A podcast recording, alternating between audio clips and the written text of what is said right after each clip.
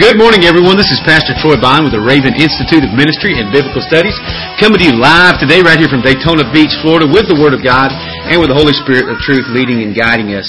I just want to welcome everyone that has uh, joined us here today. If you're joining us for the very first time, this is the Raven Institute of Ministry, which is a ministry of Raven Ministries International. If you want more information on Raven Ministries, you can actually go to our website, which Deb is putting on the screen at www.biggrace.com. That would be www.biggrace.com and you can get more information on all the ministries of Raven Ministries International. This kind of a, as a point of information, we're going to be here all this week. we are in a uh, right in the midst, literally, of an extended period of prayer and fasting and intercession. And we want to be praying for you as well. We're here every morning from 9 until uh, 10 a.m. a.m. Uh, Eastern Standard Time, uh, Monday through Friday, with the study in the Word of God. Then we're back uh, tonight and tomorrow night as well at 9 o'clock p.m. for an hour of prayer and intercession. If you have any prayer requests that you would like us to lift up before the Lord Jesus, we would love for you to be there. I think Pastor Alex is going to be back with me again tonight, right here during prayer. So, uh, we want to pray for you, and Deb's going to put that pray at biggrace.com. Send us your prayer request, man. We're believing God to bust some stuff wide open in 2008, and we want to just stand in agreement with you. The Word tells us in James that the effectual fervent prayer of the righteous man availeth much. And so we have a great expectation that, that God hears our prayers, that the Word says that they rise to Him like a sweet smelling uh, aroma and a fragrance, and we just want to stand in agreement with you for your prayers and just watch God just show up and show up out in a powerful way. So if you're with us today, we're, today we're going to be actually in class class number, help me Deb, 123. 123 in our study in the book of Romans. We started actually last May uh, studying the book of Romans, doing expository teaching, and man, we've just continued this whole time, and, and now we're in the eighth chapter, and today we're going to be focusing on verse 32 primarily. And so thank you so much for joining us, and if you've got something going on, we want to know what God is doing in, in your part of the country, or if any way we can help you or stand with you, not only in prayer, but physically. If you're doing an outreach or uh, uh, would like some of our team to come and, and conduct a, a evangelistic training in your church or, or, or, anything like that, anything that we can do to be of assistance to you, that is what we are here to do. And most of the time we'll do it strictly on our dime. We're not here for filthy lucre or financial gain. We're here to lift up the King of Kings and the Lord of Lords and to reach the lost and dying for His kingdom. So once again, thank you for joining us here. And I pray what, that uh, this investment in you is going to equip you to not only be just a hearer today, but a doer today and tomorrow as well. So let's go to the Lord Jesus in prayer and just dive right into the Word this morning. Father, we just thank you, Lord God, in Jesus' name, Lord God, for your, your faithfulness and power. Lord God, we just, Lord God, today, we just exalt the name of Jesus, Lord God. Father, we just want to start out everything, Lord God and in all things give thanks, Lord Jesus. The, the word says, bless the Lord, O my soul, and all that's within me. Bless his holy name. Lord God, I want everything in my life, every word that comes out of my life, Lord God, to be a word that, that blesses you, Lord Jesus. I want my actions, Lord God. I want my testimony. I want my obedience to be a blessing to Jesus, Lord God, because of the blessing that he has been to me, Lord God, so with his, his great sacrifice. And today, Lord Jesus, we just lift up that name which is above every other name, Lord God. And we thank you that 2,000 years ago, he was lifted up on a cross, and he said, if he's lifted up, then he'll draw men to him. And we said here, Lord God, is that that that that evidentiary people, Lord God, that he was lifted up and he rose from the dead, and now he is seated at the right hand of power and of grace and of mercy. And Lord God, we are his workmanship, Lord God, today, created unto good works. And we just ask, Lord God, that today, Lord God, that Jesus would be glorified in our hearts and lives. And Father, I pray for each and every one, Lord God, that's been struggling in particular areas of life, or maybe going through difficulties, some that have been sick in their physical body. And I pray, Lord God, for the manifest power of the Holy Spirit, Lord God, to be upon their life. Lord God, from the top of their head to the soles of their feet, Lord God, we take authority, Lord God, over every work of the adversary, over every destructive element, every cursed thing, Lord God, every bit of condemnation, Lord God. We pray today that those things would be canceled out because of the blood of Jesus, Lord God. We pray that you draw people to you today, Lord God, into this place, Lord God, into this time. Father, I pray, Lord God, for my brothers and sisters in Christ that are with us today, Lord Jesus, and those that are that are with us live and those that will be with us in the delayed uh, broadcast, Lord God, and even our brothers and pastors in, in other countries, Lord God, that, that download this for their people, Lord Jesus. Father, I pray for their strength and I pray for the anointing, Lord God, to be upon their lives in 2008 like never before. Lord God, I believe that you are raising up a people, Lord God, and you're, you're pouring out your anointing and your strength and your power, Lord God, like never before. And Father, I pray, Lord God, for my brothers and sisters in Christ, Lord God, that you would just, Lord God, impart unto them, Lord God, the, some spiritual gift, as Paul the Apostle said in, in 1 Corinthians, Lord God. I pray that you would empower them for your service, Lord God, that they would preach the word with signs and wonders following to confirm the preaching of the gospel, Lord God. They begin to see people healed, Lord God, and delivered, Lord God. They begin to prophesy and speak, thus saith the Lord, Lord Jesus. And their words, Lord God, would ring, Lord God, like anvils, Lord God, with a, with a hammer against an anvil, Lord God, that hearts would be broken, Lord God, that captives would be set free in the name of Jesus, Lord God. Let your work, Lord God, have its perfect work, Lord God. Let your love, Lord God, transcend, Lord God, the limitations of our own abilities, Lord God, our own fears, Lord God, our own hindrances, Lord God, our own strongholds, Lord God, and break the back of the sin nature over us once and for all, Lord God. Let 2008 be our year, Lord God, of, of discovery, Lord God, discovering those things that you've called us to, Lord God, once and for all. Let it be a year, Lord God, of one right after another defining moments, Lord God. Father, we thank you for this day. Just ask you to bless this teaching, Lord God. I, I just submit myself unto you, Lord Jesus. Just say, Lord God, uh, in and of myself, I am incapable. But I thank you, Lord God, that I don't have to be capable, Lord Jesus. All I have to be is accessible, Lord God, and obedient to you, Lord God, and available in the name of Jesus. Lord God, so I make myself accessible to the Spirit of God. I make myself available, Lord God, to be your mouthpiece, Lord God, for this, this window of time in the name of Jesus. And I pray, Lord God, that this word would come forth with clarity, Lord God, with power, Lord God, with sensitivity to your Spirit, Lord Jesus, and that hearts and minds, Lord God, would be open, Lord God, and cultivated to receive what you would speak today. We thank you, Lord God, that this is your day, Lord God, and we lift you up, Lord God, and we're glad in it. And everybody said, Amen, Amen, Amen, and Amen. Once again, good to have you and uh, here on the Raven Institute of Ministry and Biblical Studies. And again, I want to encourage you, if you got the chance to be with us in the evening time, we have just been having some tremendous, tremendous times of prayer. Uh, a couple nights ago, uh, Melanie and I uh, led prayers, and uh, I guess the night before last, Pastor Alex and Holly led prayers, and last night, uh, Pastor Alex and I tag teamed right here. And it's always good to be able to tag team with my brother, Pastor Alex. Y'all know how that brother loves to pray, and just a powerful man of God. So it's just and so tonight I think he's going to be back with us as well. So I encourage you to come out and if you got prayer requests, people that you want to get saved. Man, I'm believing that, that God is going to begin to save people that you thought to yourself, I can't believe that person came to Jesus. Well, he can believe it. He's come for the most wretched. He's come for the most vile. He's come for the hardened of heart. And so uh, begin to send those to pray at biggrace.com uh, throughout the day. We want to pray for those. If, if you know people that have got a bad report from a doctor, send that in. We want to stand in agreement believing for their healing because we've seen it. We've seen God raise people out of a hospice bed. We've seen God uh, deliver people to, from, from drugs and alcohol instantaneously on the streets of, of cities across this, this nation and abroad. We've seen the power of God. We stand here as evidence. And the Word says that the, the men who have turned these cities upside down have come here too. And I'm believing that, that God is coming to your city. He's coming to your place. He's, he's coming into your life in a powerful way. We want to stand in agreement watching the hand of God move in a powerful way in your heart and lives. And so be with us tonight from 9 to 10 o'clock p.m. Uh, Eastern Standard Time for a time of prayer and studying the Word. And today is what? Today is Friday. So I, I miss my days. I got to have Deb here helping me sometimes.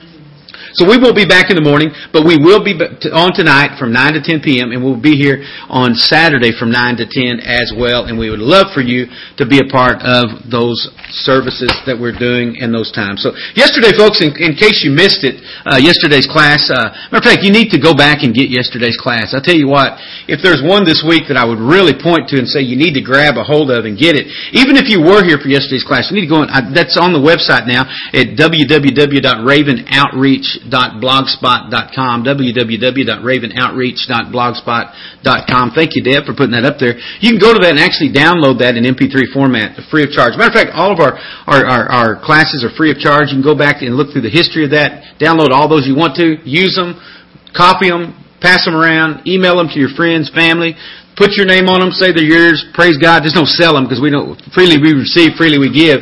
So whatever you want to do with them, give those out. We just want that teaching, the, the Word of God to go out to as many people as possible. We get, uh, our classes on average about 10,000 downloads per class. And so, uh, be a part of, of, of extending that. That's a worldwide type of thing as well. And so, uh, you need to get that. And, and, and you know, uh, in that class, what we really dealt with was one of probably the most probably one of the most quoted and most probably misunderstood passages of the New Testament.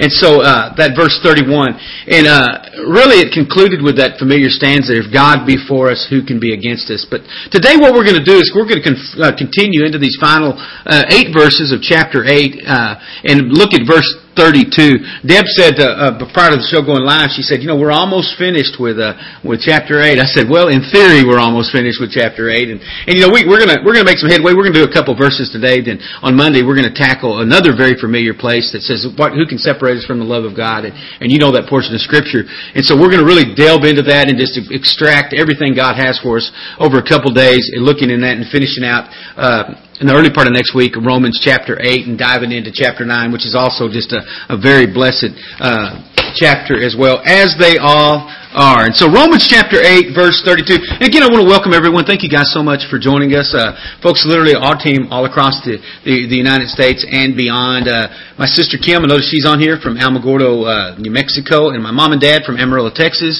Uh, Pastor Meredith Lindsay, they're in Fairfield, Texas. Pastor Sam and Lucy Krogan, right there in Pennsylvania. Uh, Pastor Don and Robin Dykes there in Texas.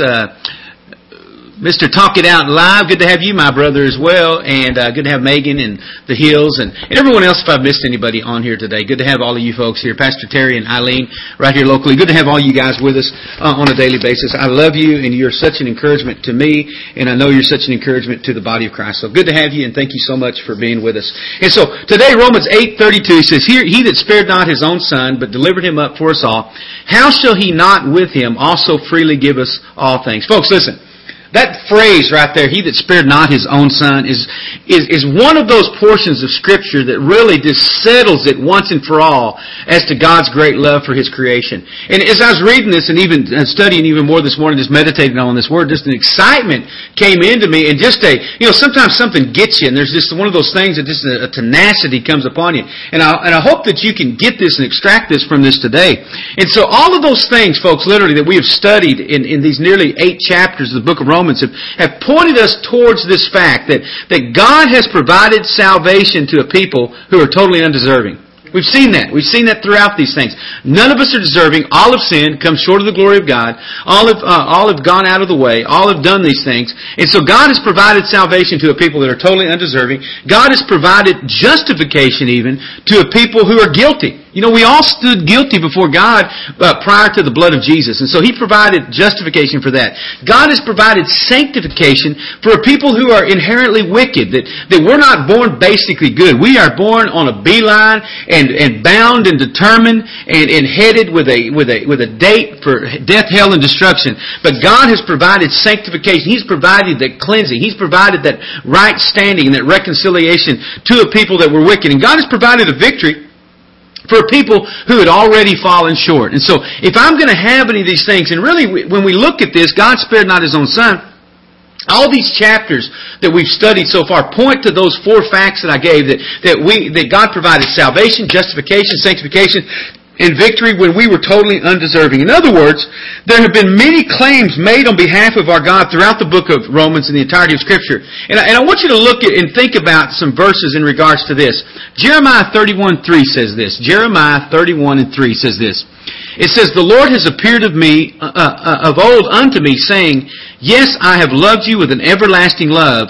Therefore the loving kindness have I drawn thee. Jeremiah 31, 3. The Lord has appeared of old unto me, saying, Yes, I have loved you with an everlasting love. Therefore, with loving kindness have I drawn you. And also Hebrews 13.5. Hebrews 13.5 says this. It says, Let your conversation be without covetousness, and be content with such things as you have. For he said, I will never leave you nor forsake you. So I could just take those two verses right there and we could go on. I could preach probably for the next two hours just on that. That He's loved us for an, with an everlasting love and that, that God said He would never leave us and He would never forsake us. Then, then Psalms 121, 4, just to add to that, He said that He that keeps Israel, He that keeps His sheep, He that watches over us, neither sleeps nor slumbers. That he's not taking a day off. He's not resting from his mercy. He's not resting from his sanctification. He's not resting from his victory. He's not resting from his salvation. He's not resting from any of these things. He never sleeps nor slumbers. And that's Psalms 121, 4. And finally, Psalm 63 and 6. Psalm 63 and 6 says this, Because your loving kindness is even better than life, my lips shall praise thee. And so folks, listen, the thing that verse 32 does again, and I want to look at that, those first words, he that spared not his own son.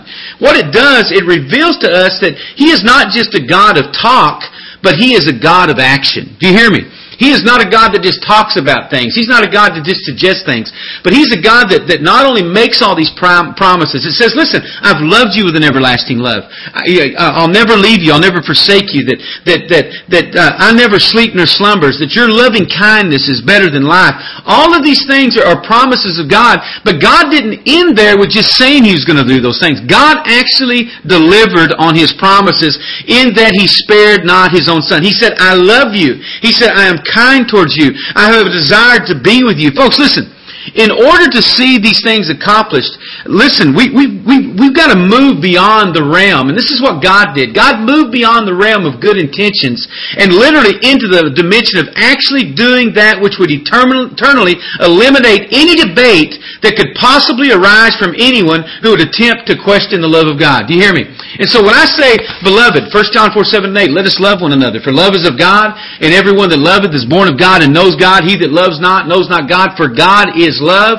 Listen, that is not something that is left up to debate. God has settled those things when He says that God is love, that God loves you. I've called you with a holy calling. I've loved you with an everlasting love. I'll never leave you and I'll never forsake you. What can separate you from my love? See, those things are not debatable. Those are not just uh, philosophies or ideologies that have been floated in some re- religious sphere. Those things have, are proven fact because of what he says in the first portion of verse 32. I've proven it because I did not even spare my own son to prove out those things.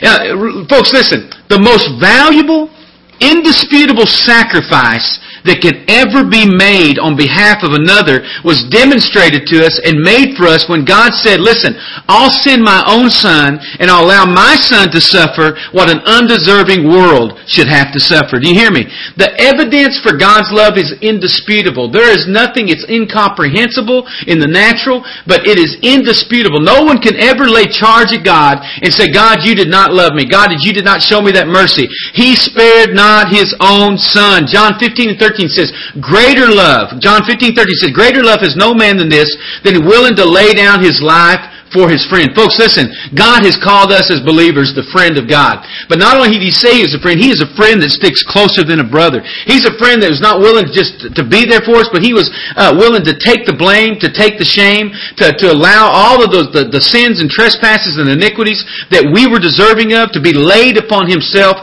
for us. And now think about this. Think about Isaiah chapter 53, verses 1 through 12. Isaiah really the kind of the, the gospel of the, of the Old Testament. But Isaiah 53, 1 through 12 says this. It says, Who has believed our report? I want to ask you a question. Have you believed the report of the Lord?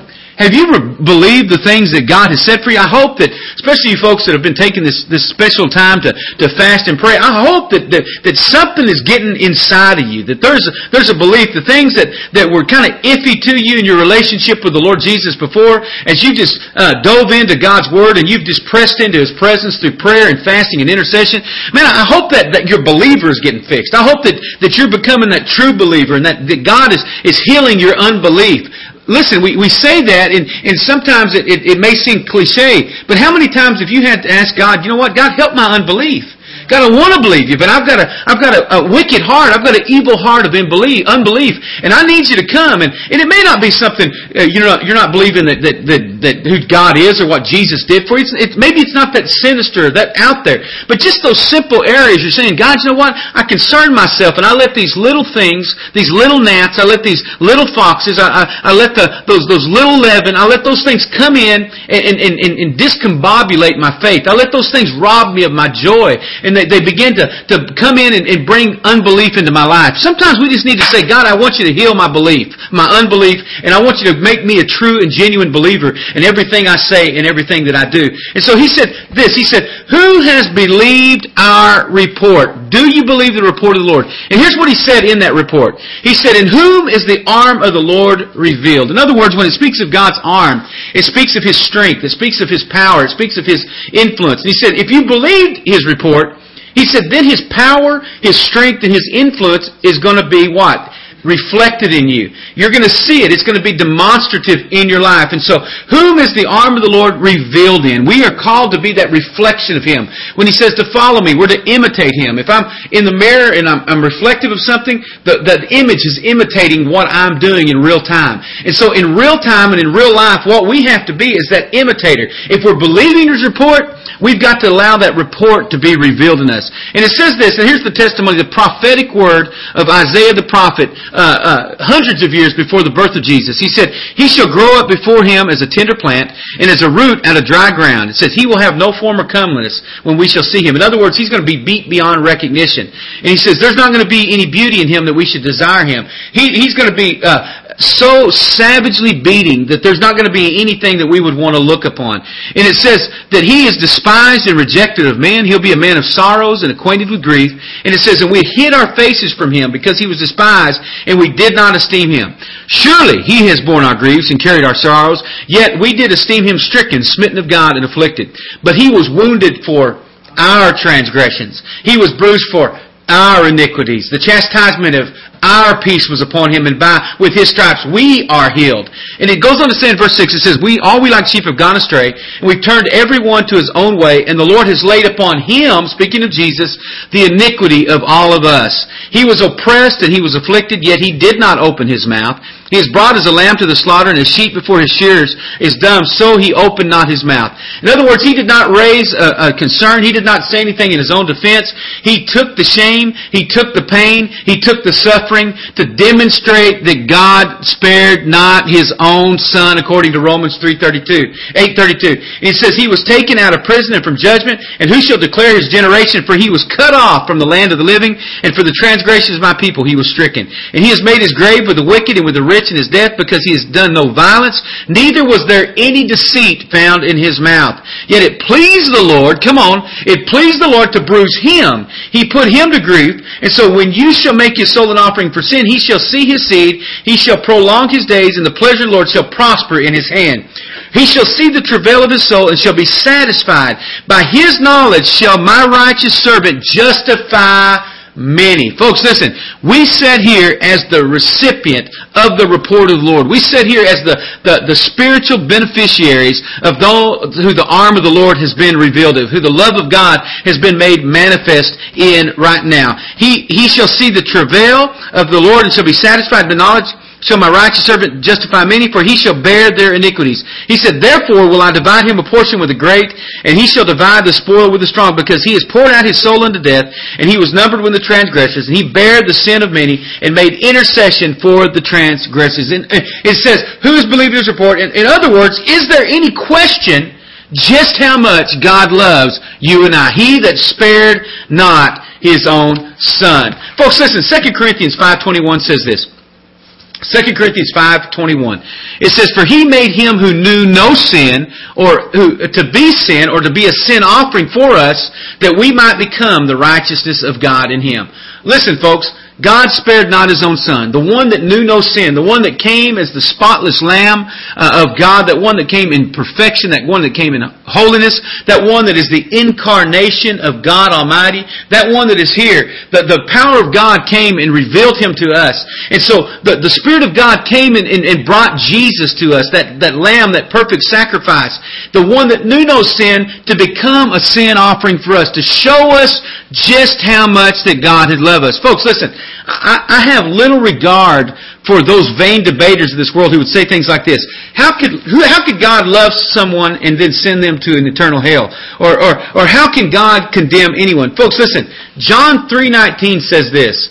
It, it says, this is the condemnation. That light is come into the world and men love darkness rather than light because their deeds were evil. Folks, listen. This is what condemned mankind to an eternal hell. It's because of that light who is speaking of Jesus in John 1 9 was the true life. And so he came to the world uh, and, and he came to be the one literally that would rescue you from the darkness of sin and its subsequent damnation uh, to an eternal burning hell. But men loved their own darkness rather than Jesus because their deeds were evil. And so when someone says, well, how can a God who loves us so much condemn us to hell? Folks, listen, that, that is repulsive to me. That is repulsive to my spirit because that That is someone that has had their understanding darkened by the cares of this world.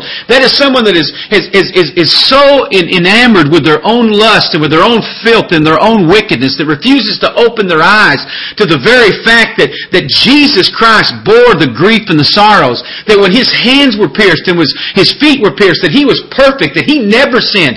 He never had a vile thought. He never had a vile word. He never did a vile act. There was nothing, there was, there was no guile found in Him whatsoever. And to suggest that God did not love us when He allowed His very Son, the pure and perfect holy sacrifice to be subjected to the shame, to the beating, to the, to the, to the public spectacle, and to question the love of God, folks, listen, that is the spirit of Antichrist. That is the most wicked, vile thing that the vain debaters of this world are always throwing up. Well, if God loved us so much, why would He put anybody in hell? Folks, listen, God has done everything possible, literally, to offer us a way out, to offer us a freedom from the bondages of sin, to set us free from those things that would drag us kicking and screaming into a devil's hell. But what we did, we loved our darkness. What we said is we want to love our darkness and we want God to love our darkness as well. We want God to say, I know you paid, we want God to say, I, I know you're continuing those things, but I paid the price, so keep on living wickedness. Folks, listen, God did not send His own Son to bear the iniquities of all so we can stay iniquitous. God did not come to, to, to pour the, allow the, the, the, the wickedness and the shame to be placed upon the, the, the nail-scarred hands of His Son Jesus for us to remain wicked. And to, to, to, to say that I love God but not to walk in holiness and righteousness is literally to despise the love of God. And the Word of God says if a man desires to be ignorant, let him be ignorant. And there's, it's an ignorance to say anything. It's a, it's, it's literally, it's the, the, it's the spirit of Antichrist that says, you know what, if God loved us so much, why would He allow these things? God did not allow those things. It is the condemnation that God has sent light into the world. He has sent Jesus in the world. And because men love darkness rather than light, because their deeds were evil, they have rejected that love, and have rejected that love, they have rejected the way of escape that God has provided us to His deed Eh, that he spared not his own son was the most righteous deed that was and could ever literally be exhibited in all eternity. But man, rather than humbling himself and receiving this blood-bought benefits of the shed blood of the Lamb of God, has instead hardened his heart and despised the one who is his only way out. Folks, listen. I don't know about you, but because we, we minister on the streets around this, this nation and, and, and other countries as well, so many times we have people come and say that. Well, if God loved us so much, why? Folks, listen, don't even get wrangled into that. You just take them right here to Romans 8 and 32 and you say, listen, He spared not His own Son. Well, if God did this, He spared not His own Son. Well, why would I have to go through this? God spared not His own Son. Well, you know what? What about these children that are starving? God spared not His own Son. Well, what about these wars? God spared spared not his own son. What about the things that happened to this, this supposedly innocent person? God spared not, uh, not his own son. Regardless of what people go through, what I have had to face, the trials, the tribulations, the obstacles that you're going through in this day and age, whether you've had to go through sickness, whether you've had to go through calamity, whether you've had to go through problems in relationships, God spared not his own son. He has provided the way of escape. He has provided a hope out of hopelessness. He has provided a, a light out of darkness. He spared not His own Son because He has loved you with an everlasting love. He has never left you and He will never forsake you. He has provided access into His presence, into His power, into eternity because God has loved you. Folks, listen. The love of God is a settled fact. It was a settled fact the day 2,000 years ago in that cosmopolitan community right there in the Middle East in that city of Jerusalem on Golgotha's hill. It was a settled fact even when that centurion looked up and he said, Surely this was the Son of the living God. When literally the mountains quaked and the, the earth was rent and the rocks were, were hewn and, the, and the, the, the, the veil in the temple was torn from top to bottom, that it was a settled issue. Three days later, when they went to the tomb and they found that that tomb empty, and for the next 40 days they, they, they, they saw him and they, they testified, they saw him alive once again, and, and even, even that, that Thomas looked in his side and he beheld the, the, the, the, the piercing where, it's, where he's pierced by the, it's a settled case. And so don't ever feel that you have to engage in the vain debate with the vain debaters that are going to lead to more ungodliness, whether or not God loves. It is a settled fact of life that God in His holiness and righteousness sent His Son Jesus and he spared not his own son. He allowed all of the sins of this world to be heaped upon him, and he became the sin offering for him. Folks, listen, you may never be able to understand God's methods of dealing with things in your life, but there is absolutely no question or reason to misunderstand God's love for you because he has made his desire crystal clear when he spared not his own son. You may say to yourself, God, I don't know why I'm going through these things, but I know that you love me. Lord God, I don't know why I'm enduring these things, but I know that you love me. Lord God, I know that I had to suffer this thing or that there was a tremendous loss that came into my life. But one thing I know, Lord God, that you love me. How do I know that? Because I, I had to go through these things, but because of this? No. I know these things, Lord God, because you spared not your own son. Lord God, I've, I've, I've, I've been having to worry about this situation that's been in my life, but Lord God, what I don't have to do is doubt your love for me, Lord God, because you've completely, Lord God, demonstrated that by that one solitary act of the greatest, Lord God, demonstration of love that anyone could ever know. And Father, when I pray today, and I, I say this as a prayer, Father, I pray, Lord God, in Jesus' name, that people would begin to see your love, Lord God. They would see the, the, the indisputable, Lord God, uncompromising, unshakable love of God that has been uh, revealed, Lord God, to mankind because God sent His Son to pay the price and to have all the things that we would suffer and have to go through laid upon Jesus. It has been settled. Now what is yet to be settled is whether or not we're going to receive that love. We're going to allow that love to come in and be shed abroad in our hearts, to change us, to transform us, to impact us, to conform us to the image of His Son Jesus. Folks, listen, the reason that that love is so demonstrative and is so celebrated literally through the testimony of Jesus and through the death, burial, and the resurrection is so that God can present us holy and blameless without shame before Him on that day. That we can be that bride without spot or blemish. And so it, it took a love that was just that incredible in order to conform us to that place that God wants us to be. And so if you've been struggling with the love of God, listen folks, cease to struggle. God loves you so much that He provided Jesus. And now what He's waiting for you to do is to receive that love and, and, to, and depart from iniquity, depart from sin, to say, God, I, I want to receive the love of Jesus. Folks, listen, to, for God to demonstrate that love and for us to reject His salvation, to reject following after Him, is literally to take and despise the greatest offering that has ever been made in all of mankind. Literally, what Jesus did, He stepped in front of that semi-truck of sin and allowed uh, himself to be ran over and he took the brunt of the blow so that you and I could literally be set free from the powers of darkness. And the only ones that can question the love of God towards his creation are those who love darkness and refuse to open their blinded eyes to see what Jesus Christ has done for them. That's the only people. And so, folks, listen, let me ask you a question. Do you know who the most perverse people in the world are? Think about that just for a second. Who are the most perverse people in the world?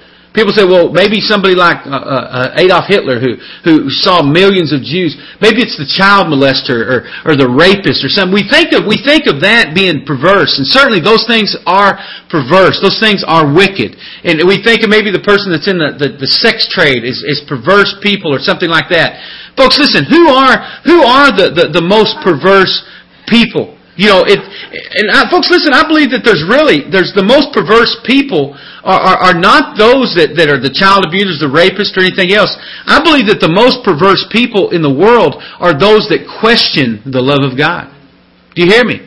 And so, have you allowed perversion to come into your life through questioning God's love for you? And I'm going to show you why I say that. Here's why the, the most perverse folks in the world are those that would question the love of God in their lives. Acts 20 and 30 says this. Acts chapter 20, verse 30 says this.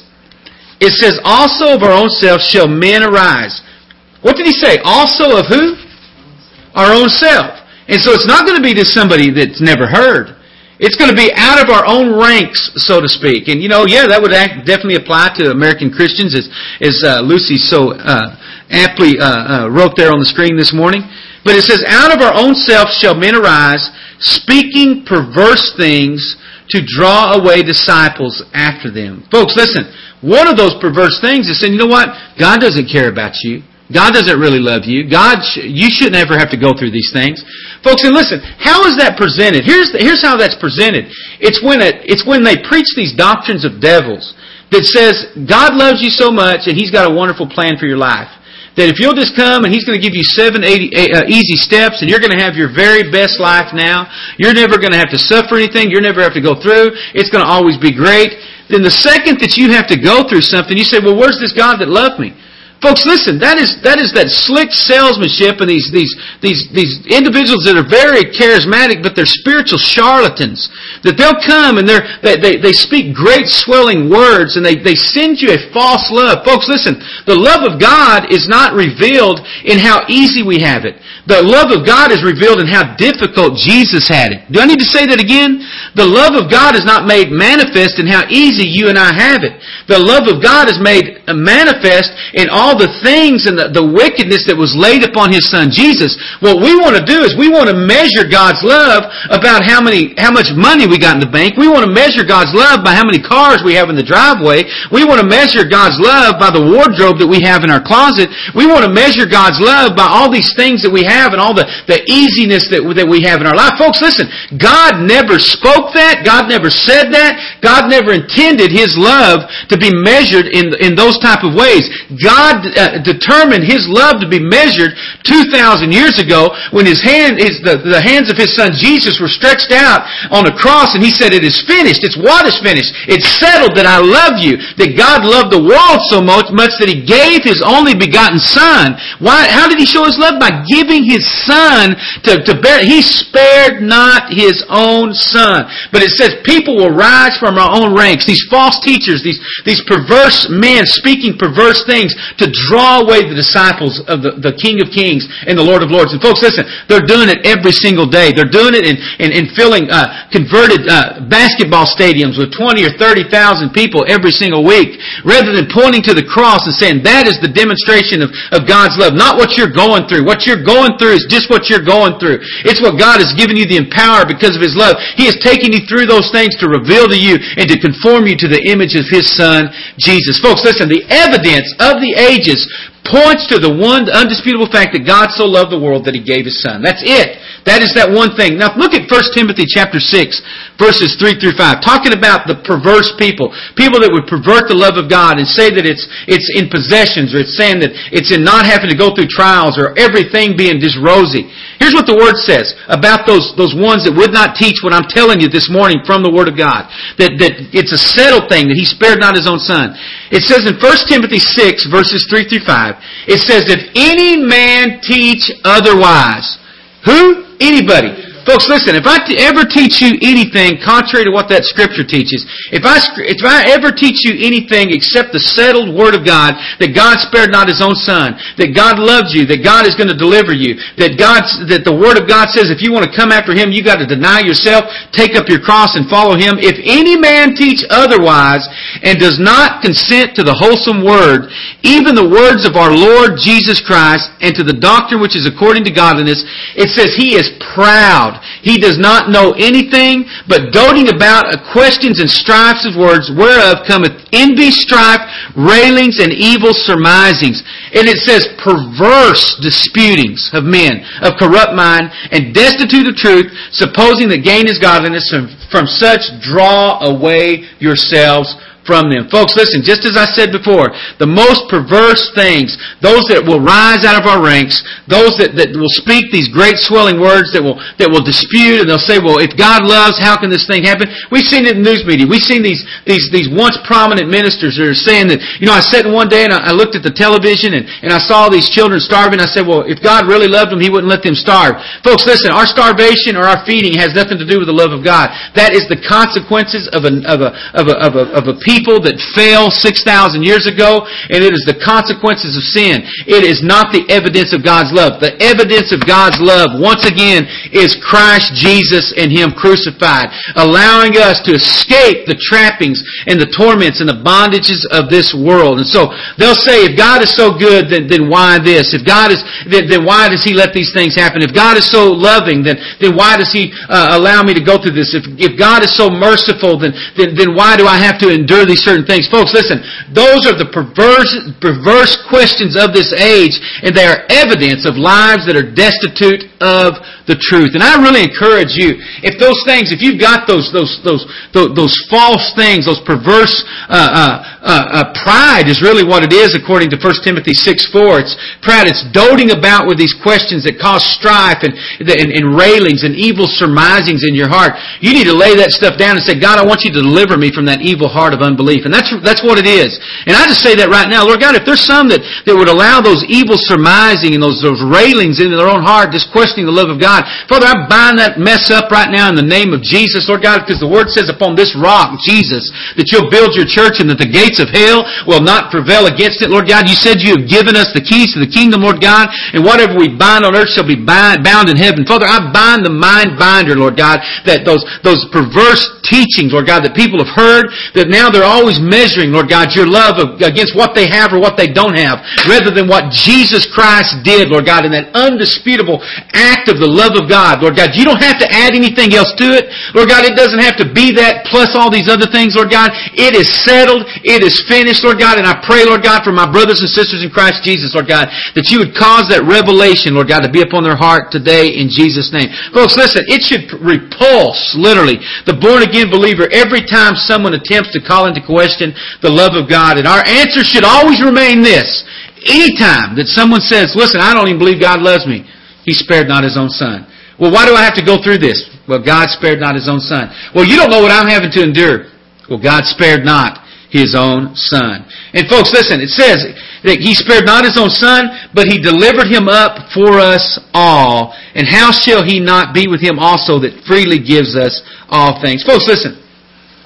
When he spared not his own son, he spared not his own son for every single one of us. For everything that we would go through, anything that we'd have to endure, anything that we would have to see in this life, he spared not his own son.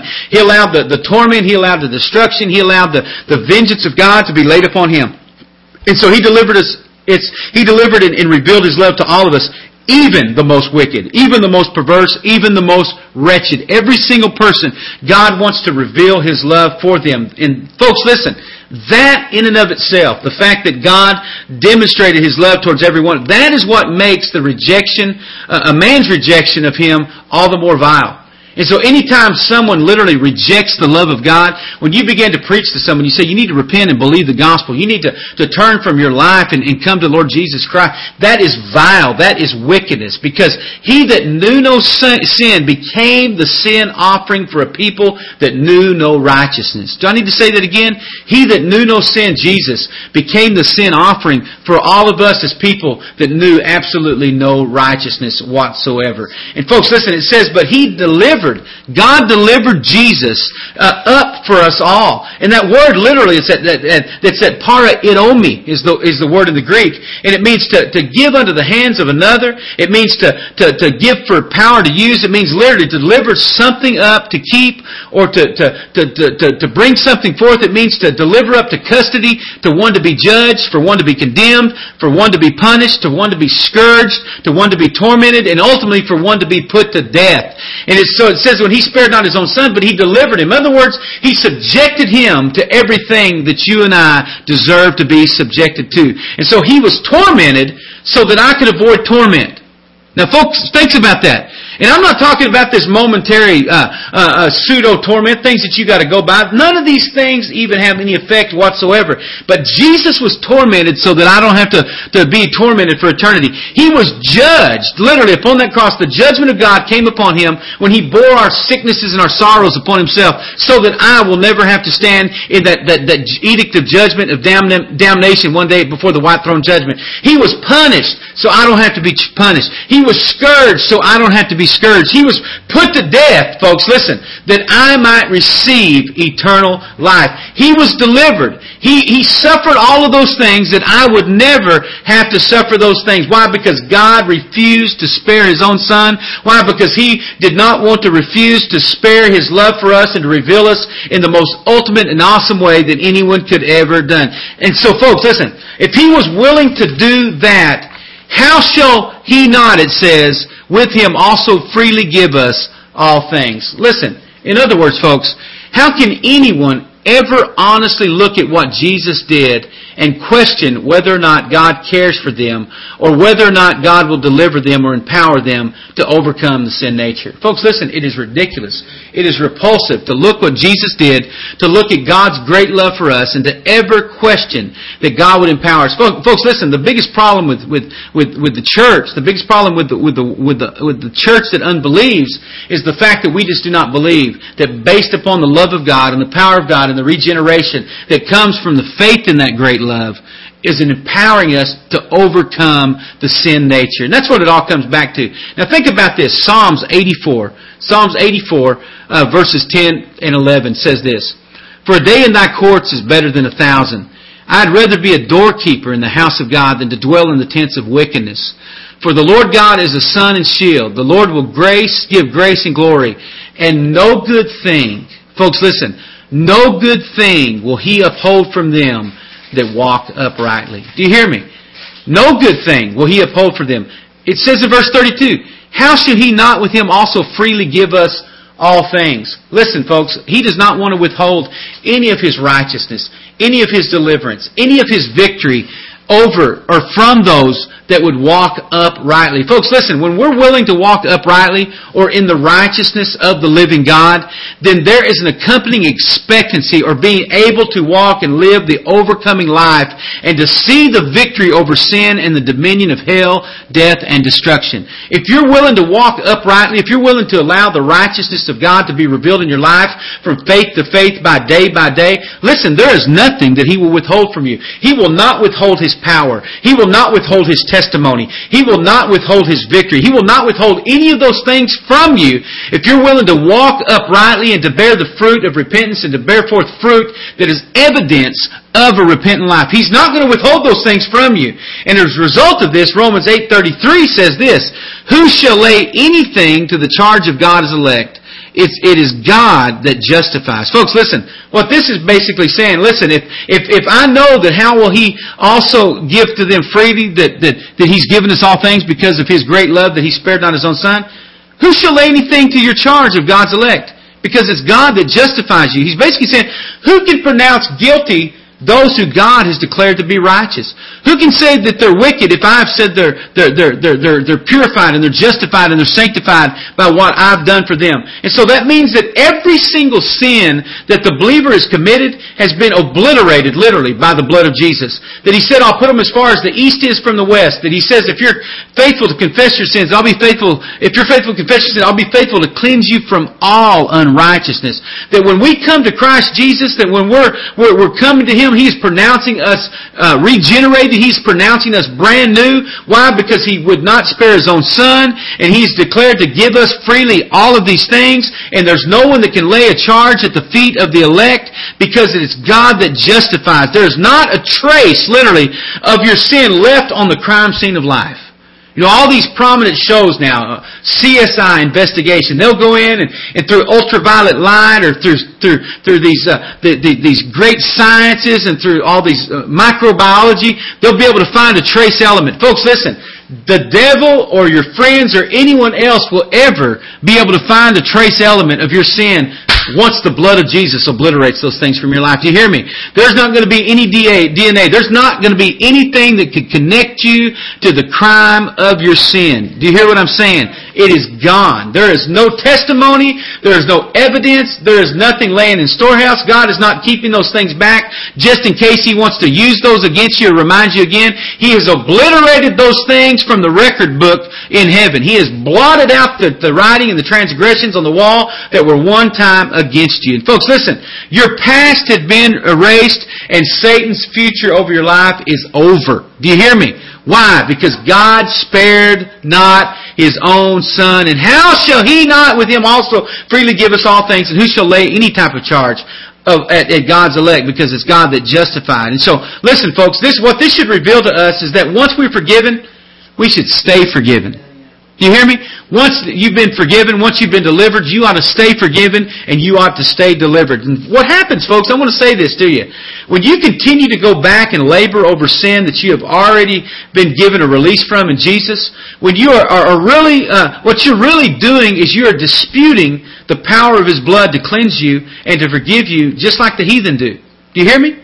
What you're doing is you're being like the heathen and the wretched who, and the perverse that would call into question the love of God. And so when you've gone to God and you said in sincerity and humility of heart, you say, God, I want you to forgive me. God, I want you to cleanse me of this act that I've done and this thing in my life. When you continue to ponder those things in your life, basically what you've done is you've become one, one of the perverse.